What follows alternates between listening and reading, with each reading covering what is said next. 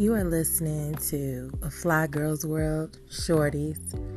Shorties are short shares about this girl's love of music, art, and culture.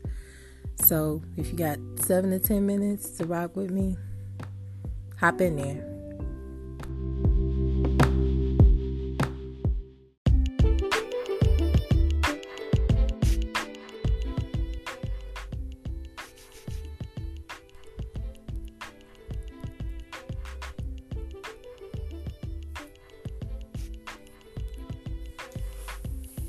I was born in the Midwest, Milwaukee, Wisconsin, circa 1970 something.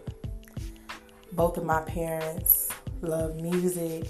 My mom, in particular, was a lover of art, so she kept art around the house and around me, just a very artistic vibe and community.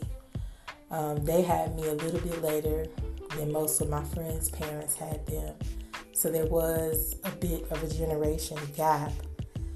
I would say jazz was their most loved genre. Through their love of music, that was generationally important to them. I gained an ear for a world of sound, but to feel some of the space in between generations, my older brother, sisters, cousins, they all kind of colored in another world via the music they listen to. Being born when I was and where I was, I loved everything from Hall and Oates to Tears for Fears, Bernard Wright, Public Enemy, Roxanne Shante, NWA, Tragedy, Khadafi. I know that's kind of random, but I mentioned Tragedy specifically because he had a song, Arrest the President. I remember being upstairs at my house in my room, blasting tragedy, and my mom was like, Whoa, you can't say that stuff on a record. Same with NWA and the Geto Boys, but for different reasons. The conflicts she and I had about music and what was and was not appropriate opened up a conversation between us about everything from politics to sex. It, all being intertwined because what she interpreted as radical in her generation both was and was not slightly different from how this interpretation or what was actually radical manifested in mine. Uh, kind of evidence that everything is cyclical and sometimes foresight. Like in this moment, saying arrest the president is totally relevant but much less radical just because of where we are. This um this woe, what is happening in the music only became magnified for my parents when I got kicked out of music camp for playing Public Enemy. But what did I know? Taking my little radio and my cassettes to a camp in Green Bay, Wisconsin, where that was just not going to fly for me being one, if not the only, black girl there. Um, so part of that was understanding social constructs, um, but also being challenged to look at how I fit in, where I fit in, and if I was going to accept those constructs. So that was a long, silent probably two hour ride uh, home to Milwaukee. But my mother, even without having to say it, I think she understood that my rap was just as relevant as those other kids' rock. That was also not what their parents accepted and wanted to hear, but they were not going to be punished for that.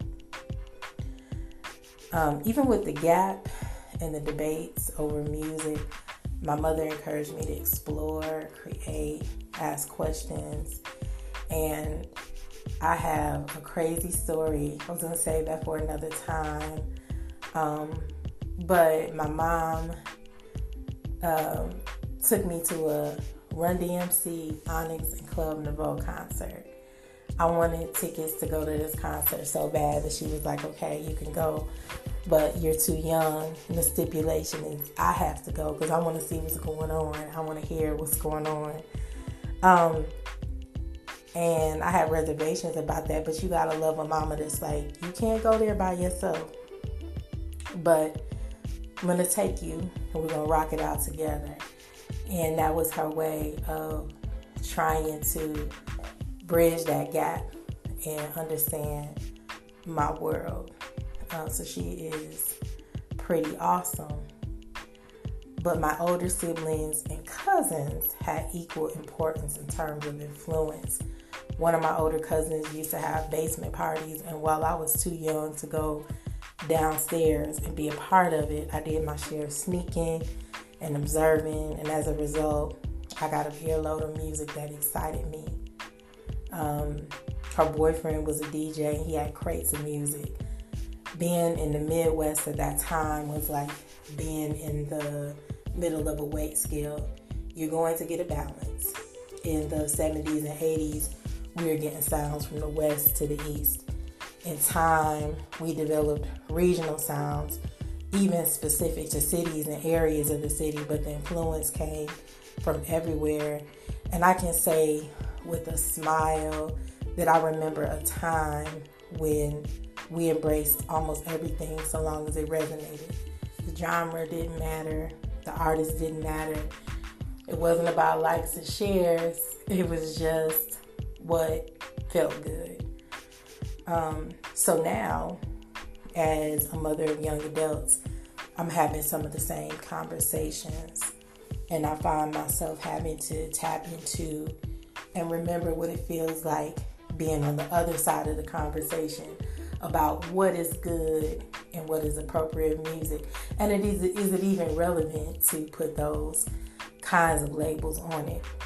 So I'll tell you when and if I get to this Zen utopia that I've created in my mind about the conversations uh, with my children. It requires mastering the art of shut up while staying open and also understanding it's necessary to have those intergenerational conversations. Peace, Fly World. My name is Kat, and I thank you for allowing me to share this little piece of my world with you.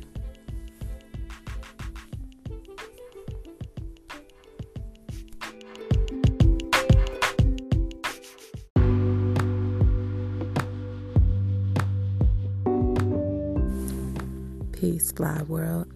Thank you for tuning in to episode one of A Fly Girl's World Shorties.